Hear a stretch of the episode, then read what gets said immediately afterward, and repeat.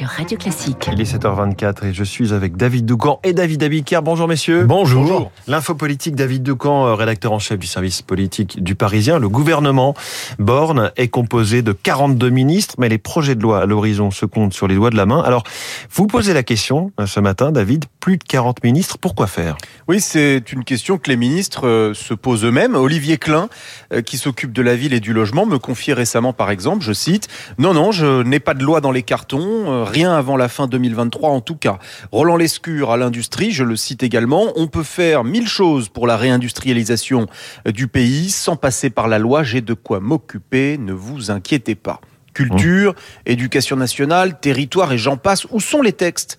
Y aura-t-il une loi Abdul Malak, une loi Ndiaye, une loi Béchu? Sans doute pas dans l'immédiat. Le sommet de l'État avait prévenu. Il faudra des textes peu nombreux et courts. C'est un symptôme de plus de la situation parlementaire inédite issue des urnes. D'habitude, quand on est nommé ministre, on a l'ambition d'avoir une loi à son nom, dans l'espoir de rejoindre les Veil, Evin ou Leonetti, par exemple.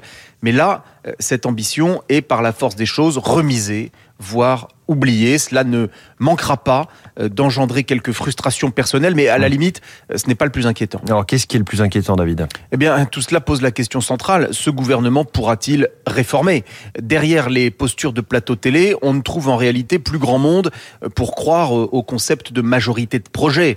LR, PS, EELV ont tous des congrès internes dans les mois à venir. Les dirigeants politiques vont donc s'adresser à leurs bases militantes qui sont toujours plus sensibles à des lignes d'opposition radicales.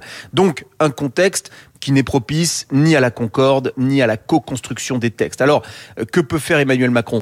Gérer les crises en attendant que cela passe? Le président ne cesse de proclamer l'inverse. Il veut réformer. C'est de ce paradoxe que découle un sentiment de plus en plus partagé dans les cénacles du pouvoir macroniste. La situation actuelle n'est pas tenable à terme. L'un imagine une dissolution dès cet hiver, l'autre pense qu'il faudra attendre peut-être un peu plus longtemps. Beaucoup la craignent, cette perspective de dissolution, parce qu'elle serait imprévisible, mais tous l'envisage. L'info politique de David Doucan chaque matin à 7h25 sur Radio Classique. David Abiker, les titres de la presse à la une, le revers russe en Ukraine. Ukraine l'a percée, titre Libération pour le Figaro, c'est la spectaculaire contre-offensive des forces de Kiev. Les échos parlent de sérieux revers russes en Ukraine. Charles III, toujours à la une et toujours à l'offensive, lui aussi.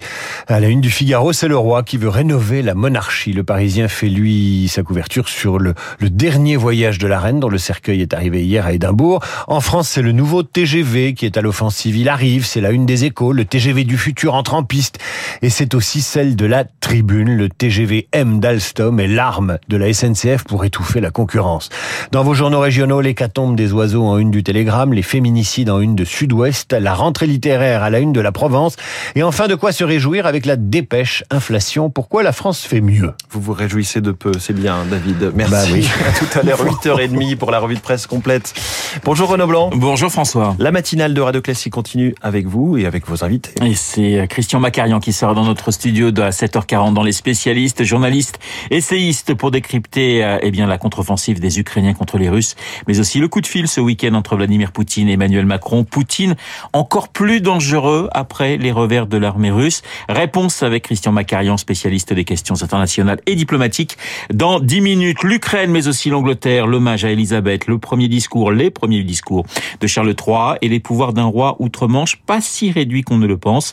Guillaume Durand en parlera avec l'ancien ambassadeur de France à Londres, Maurice Gourdeau-Montagne. Il est l'un des rares diplomates, figurez-vous, à avoir fait rire aux éclats Elisabeth. Témoignage à ne pas manquer à 8h15. Comme tous les lundis, vous retrouverez Luc Ferry dans l'Esprit Libre. Luc, juste après la revue de presse de David. Et bien sûr, autre rendez-vous très important de cette matinale à 8h05. Nous serons en ligne avec Gad Elmaleh, l'humoriste Gad Elmaleh qui, ce lundi, animera une soirée pas comme les autres, une vente aux enchères au profit de l'Institut Imagine qui lutte contre les maladies génétiques. On vous dit tout avec Gad Elmaleh et avec Guillaume Durand dans le journal de Léa Boutin-Rivière. Mais tout de suite...